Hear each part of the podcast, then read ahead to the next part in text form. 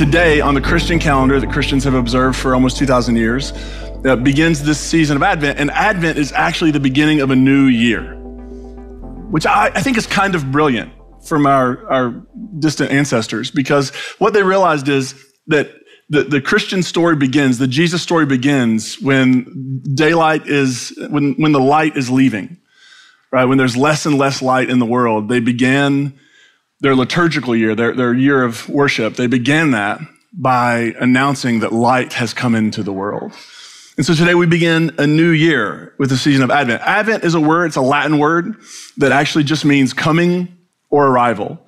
Um, and it's, of course, about the coming or arrival of Jesus. Advent is a season of preparation, a season of anticipation, a season of waiting, and a season of longing. But Advent isn't just a season that looks backward.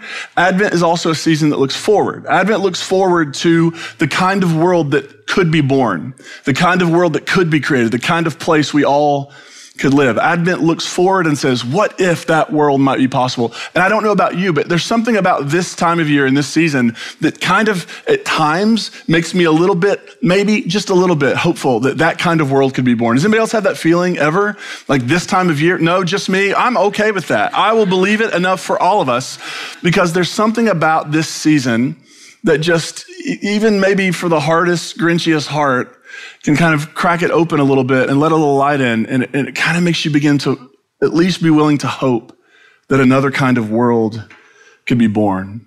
And so during the weeks of Advent, we talk about hope, peace, joy, and love, but we don't talk about them as fulfilled longings. We talk about them as unfulfilled longings because we live in a world that desperately still needs hope. And we live in a world that hasn't even come close to peace in a world where joy can seem a little bit silly or, or hard to come by, in a, a world where love is not our guiding motivator. It's not our compass. It's not our North Star. And so during Advent, we lean into these longings and we wonder if we actually could begin to be these kinds of people in the world, what might be possible in the world around us. And, and I think we need to ground our experience over the next several weeks in the understanding that the way we typically talk and sing about Christmas kind of is a little bit off. And I mean, it's a lot off in lots of ways, but it's a little bit off in some ways. And, and here's what I mean. We're, we're to, we sing songs during this season that maybe we don't believe literally, or maybe the, the language doesn't line up with how we normally talk about things, but they're songs everybody like to sing because it's Christmas time, right? That, that's the thing that happens. But if you think about a lot of the language in Christmas, or you think about nativity scenes, which I, I think are great, but it, it, there's sort of this thing of like, oh, it's all, all is calm and bright. and, you know, 6.8 pound baby Jesus is lying in the manger, just quiet and still on some hay, which is super comfortable. And Mary just gave birth, but she's fine. She's willing to entertain all these guests that she doesn't know, who just keep showing up randomly without a, you know, an invitation. Um, and, and, there's just sort of this, we, we've sanitized the Christmas story and we've, we've extracted it from its context. And in doing so, I think we lose the power of the story. Because whatever you believe about how literal these stories are, um, there's something going on in these stories that it's grounded deeply in a context. And the context of the first Christmas stories is a context of oppression. Jesus was born into a place that was occupied by a foreign power. And up to that point, it was the largest economic and military superpower the world had ever known or fathomed of. Jesus was born in the Roman Empire. Jesus was born in an oppressed people in the Roman Empire. Jesus grew up in communities of people who were marginalized and forgotten. People who, like, I, I don't think we realize, like, there are, there are some parts of the Bible that I think maybe there's a, some literalness to, and this is one of them when Jesus said, Give us today our daily bread. That he's not waxing poetic. He's actually articulating a concern that his community had on a daily basis. Are we going to get bread for today? And so Jesus is born into this context of oppression. And the people who knew Jesus and followed Jesus and were transformed by the experience of Jesus, when they began to sit back and try to think about their experience and they wanted to talk about who Jesus was for them, they had to begin to reimagine. And they did the same thing that so many of us have done. They went back to their scriptures, for them, the Hebrew Bible. They went back to their Bible and they began to reread it because Jesus had thrown them a curveball they didn't expect. And so they're rereading scripture going, how did we miss this? How did we, how did we not expect Jesus to be this type of person? How do we not expect this kind of work? And they're rereading their scripture and they're reimagining it. Somebody said to me the other day, the Bible is one unifying story pointing to Jesus through divine authorship. And I just was like, false, actually. Um, no, seriously, I was like, false, actually. Um, that's a really bad way to read the Bible, and here's why. That, that way of reading the Bible seems, well, first of all, it's, it's kind of anti Semitic, uh, which is a big problem. But it essentially says all of this stuff didn't matter until we realized it was about this Jesus person. And I think what makes it significant is that actually all of that stuff did matter. It mattered to a whole lot of people. It was helpful to a whole lot of people. And when the first Jesus followers went back and read it, they began to reinterpret scripture and begin to see Jesus in it. Does that make sense? So when you read in the New Testament, the prophet said, no prophet ever thought that prophet was talking about something 700 years in the future. They were talking about their own day. But these first Jesus followers went back to the Bible and they began to reimagine and reinterpret and they began to see their Jesus experience being affirmed and validated and popping up in all sorts of beautiful places. But what made, why were they able to go back and do that? They were able to go back and do that because this is a people, the Jewish people, who have experienced oppression for millennia. Like when, when we come to the defining moment one of the defining moments in the Hebrew scripture. What is it? It's an enslaved group of people, the Hebrews, being liberated from bondage through the Exodus. One of the defining narratives. And from that moment on, they had known oppression from the Egyptians, from the Assyrians, from the Babylonians, from the Persians, from the Greeks, and then from the Romans, one empire after another. And I think one of the reasons we maybe struggle to understand the Jesus story is because a good chunk of us, me, a good me, I'll just say for me, I have not lived my life experiencing oppression. I have not had to reimagine things because I've had experiences of oppression. Some people have, and I think they get the Jesus story a little bit easier than people like me. So we come to the Hebrew scriptures, they reimagine the stories. And that's why, if you were to look at how many of you know what a lectionary is? Sounds like something you would throw your back out trying to do. Um, lectionaries essentially there are these cycles of readings that go for three years that essentially lots of churches use to, to shape the sermon time because it gets you through most of the bible in a three-year period. Does that make sense? But when you come to advent most of the lectionary texts many of them are from the hebrew bible specifically from the prophet isaiah. Not because the prophet isaiah was writing about jesus but because the prophet isaiah was writing in his own context of oppression and when the first Jesus followers read that, they began to see Jesus emerge from those pages. It was a reimagining of scripture that they desperately needed to make sense of their own experience. And so today we're going to look at one of those texts from the book of Isaiah. Now, I want to give you a little context for the book of Isaiah, just so you know kind of what was happening in the world. First of all, one of the things scholars have kind of deduced is that there is no one book of Isaiah, that actually what we call the book of Isaiah was probably the work of maybe three different people that there was this original prophet who wrote in the 8th century, somewhere between 742 and 701, um, who wrote the first 39 chapters, who was the actual prophet Isaiah that's talked about in the beginning of the book. Then there's, they call him second Isaiah, or some, some scholars like to use fancy words and call him Deutero Isaiah, which is kind of cool. Um, and, and, he wrote uh, in the 6th century, around the year 540, chapters 40 through 55. Um, and so the first Isaiah wrote during a time when the Assyrian Empire was threatening to wipe out Judah. They actually did wipe out the northern kingdom of Israel, took it off the map forever. And they were turning their attention to Judah. And so Isaiah is writing during a time of high anxiety. Are we going to be destroyed? Are we going to be torn down? Is anything going to be left of us? Are we in big, big trouble? Then second Isaiah wrote during the time when uh, the Persian Empire displaced the Babylonians. It was a little bit better time. Then third Isaiah wrote later in the sixth century after the return from exile. Today we're going to look at Isaiah 2, which means we're going to look at a text that was written when the Assyrian Empire was breathing down the necks of the people of Judah. And maybe you'll begin to see why early Jesus followers would go back to a text like this and begin to see in the Jesus story what they would call a fulfillment of Isaiah's vision. All right, so here's the text Isaiah chapter 2. This is what Isaiah, Amoz's son, saw concerning Judah and Jerusalem. Now remember, everybody's scared. Are we going to be wiped out? Is it all over? In the days to come, the mountain of the Lord's house, the temple, will be the highest of the mountains.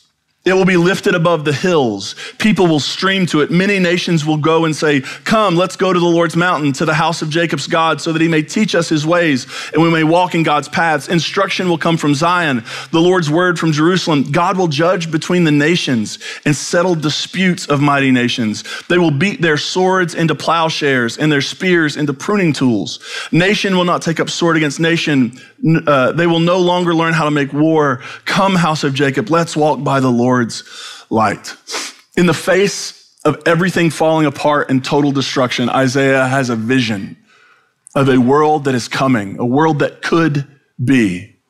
And it's a world for Isaiah where it's grounded in hope. And this hope of Isaiah is that they will move from being threatened to flourishing. Do you get, like, when you know that the, the enemy is at the gate when he writes these words, and he talks about God will settle the disputes of the nations, i.e., God maybe would be able to stop them from harming us if they would listen. Isaiah has envisions a world where people can move from being threatened to actually flourishing. It's, it's really hard to flourish when you feel threatened, right? How many of you worry about anything at all ever?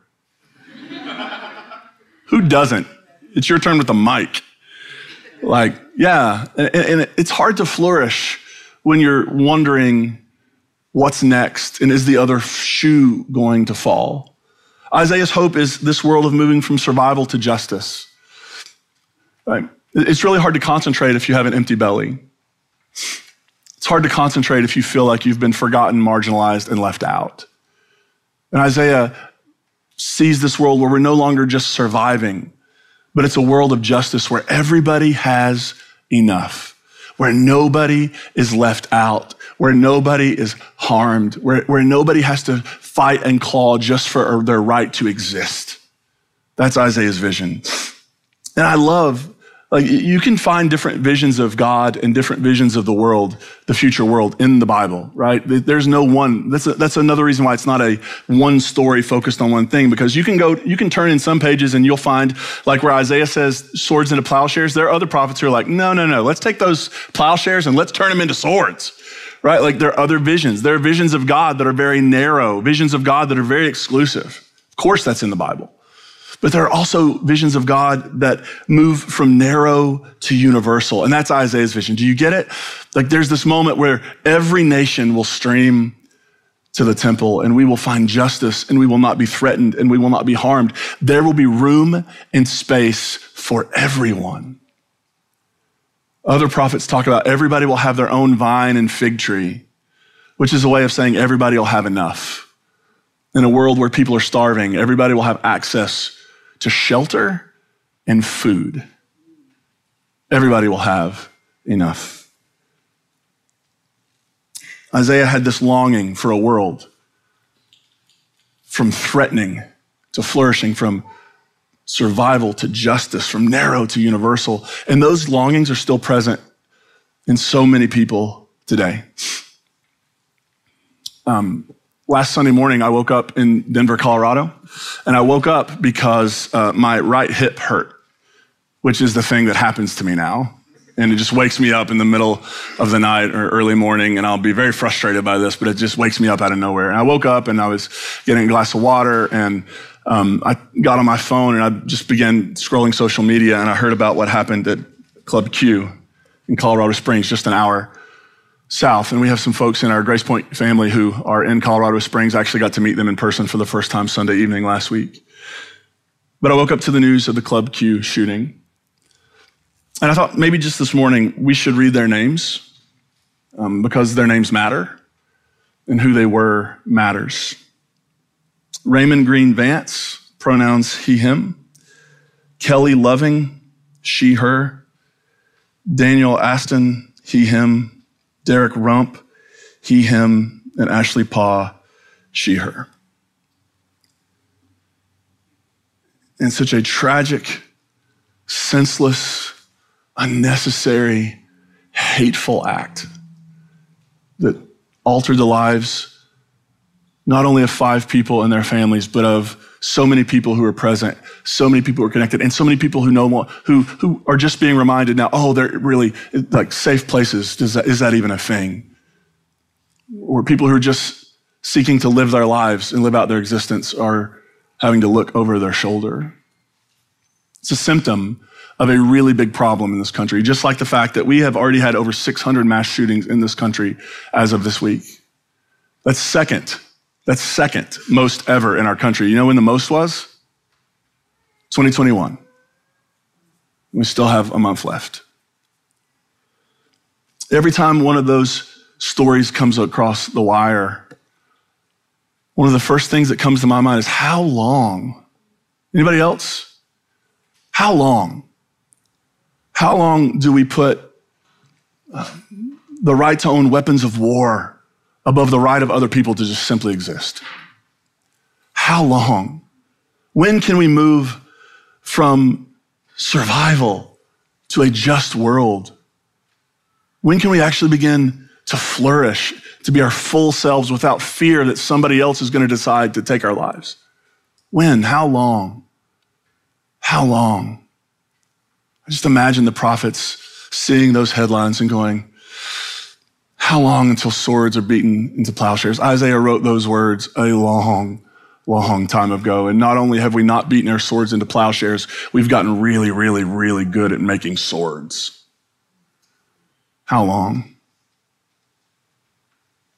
There are longings for justice and equity among marginalized communities, among the BIPOC community. There are longings for justice and equity among women. There are longings for justice and an end to abuse, especially abuse in settings that should be safe from it, like churches.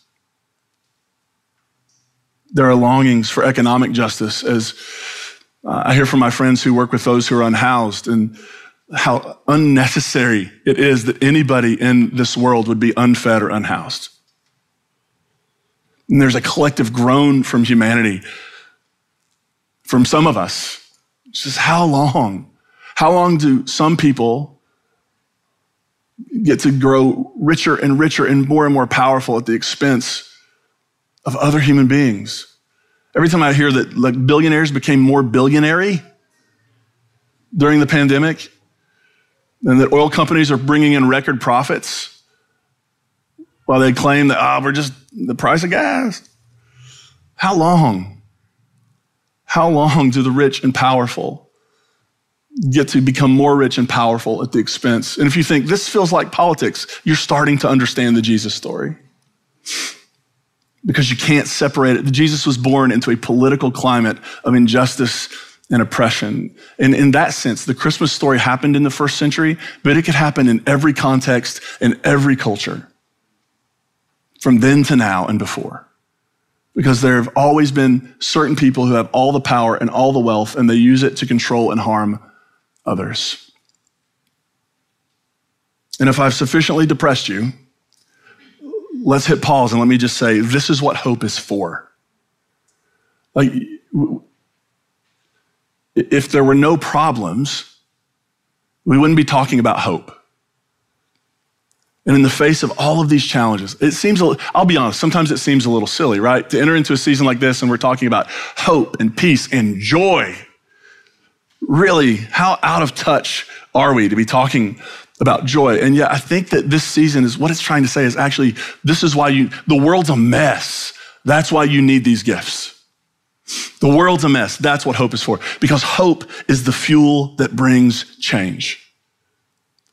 All change, all transformation, everything that needs to happen in the world begins with some people who have decided to be hopeful and not pessimistic about the world people who have chosen not to give in to despair because despair is the thing that causes us to throw our hands up and just say, it is what it is, right?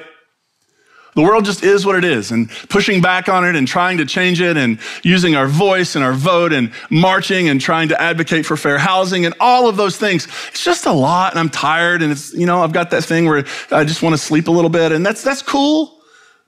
But, but can it, like, it really doesn't do anything in the world. And so I'm just done. And, and despair is an attractive option because engaging is costly, costs energy, costs resources, costs emotional and physical energy. And, and yet, hope is the thing that causes us to participate and be part of the change that is desperately needed. Andy read this quote from Anne Lamott earlier, and I love it. Hope begins in the dark. Isn't that great? Like, if, the, if it's not dark, you don't need hope. Hope begins in the dark, the stubborn hope that if you just show up and try to do the right thing, the dawn will come. You wait and watch and work and you don't give up. See, Advent is about waiting. Anybody good at waiting? I've always been told patience is a virtue. Virtue. My response is I don't, I don't have that one. I've tried to get some other ones to compensate. I don't like to wait. I don't like to stand in lines. I, I, want to order something on the internet and for it to appear in my hand in the moment. Like I do not do waiting well. And Advent is a season of waiting, but I wonder if we've gotten it a little bit backwards. Perhaps Advent is not a season of us waiting for God.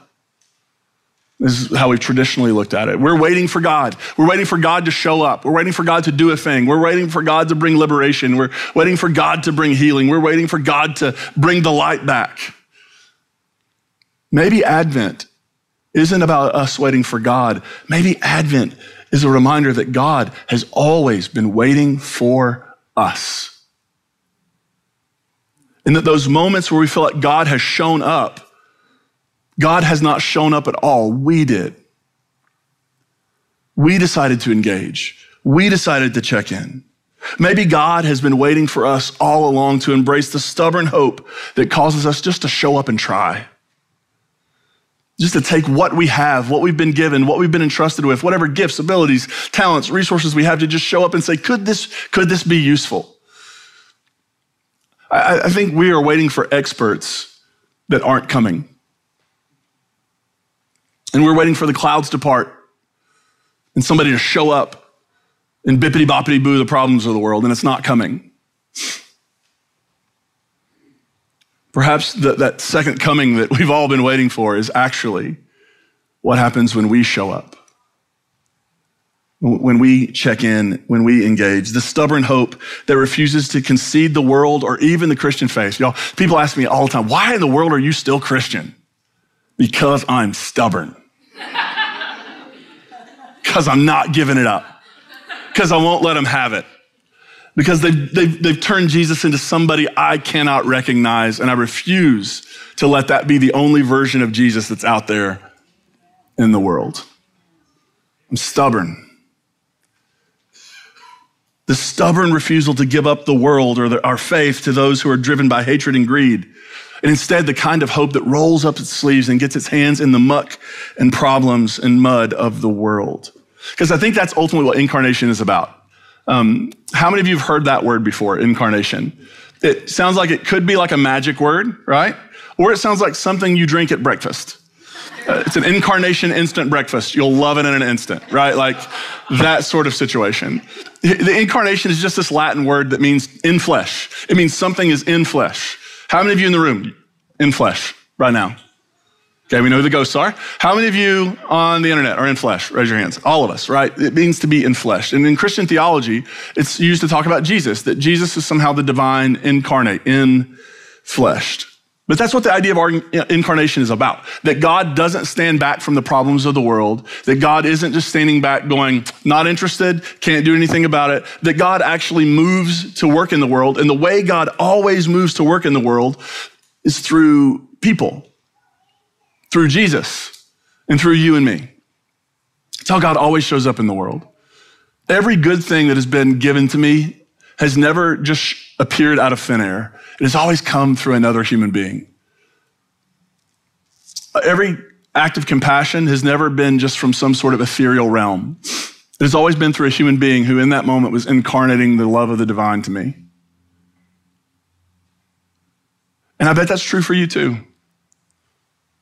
And maybe the whole point of this idea of incarnation isn't just about Jesus, but maybe what Jesus was trying to do, maybe what Jesus was about, is showing us what's possible for all of us. Our founding pastor, Stan Mitchell, will often talk about how G- Jesus is the archetype. Right? Jesus is not the, the end all be all. Jesus is showing us, he's the blueprint. He's showing us this is what you can be, this is what being human can be like. You can join God in the healing and repair of the world. This is what being human can be like. There's something about this particular season that makes us all, or most of us, feel a little bit more generous than maybe we would at other times. Something about this season that maybe just gives us a little spark of hope. Maybe that just invites us into joy a little bit more, even if it's just watching kids love Santa Claus so much. Right? Maybe that's maybe that's part of it. Maybe it invites us to believe that outside of just saying like, oh, world peace, that'd be great. Maybe it begins to make us believe that it's possible that maybe our world could be a peaceful place where everybody has enough and nobody goes to bed hungry or unhoused, where nobody gets left out or forgotten, where who somebody loves is no longer a thing that other people look at and decide, well, you should, you should not be allowed to live. Where, where we stop looking at other religions and telling them, well, you're going to hell because you're not like us. This time of year makes me just feel a little bit more hopeful. Now, what would happen if we decided that we were going to be the incarnation of hope in the world?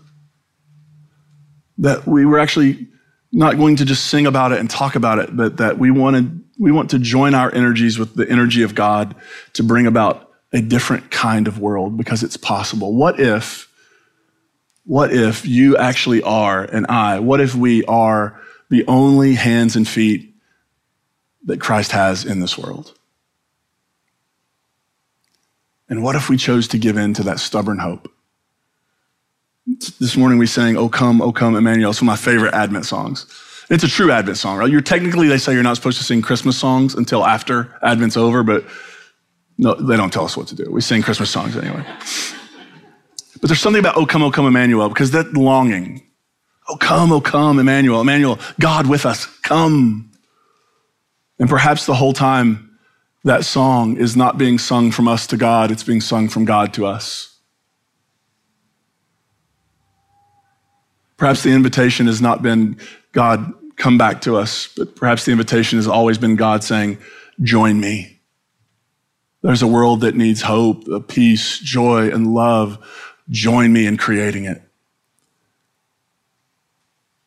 Embrace the stubborn, ridiculous notion that what is is not what has to be.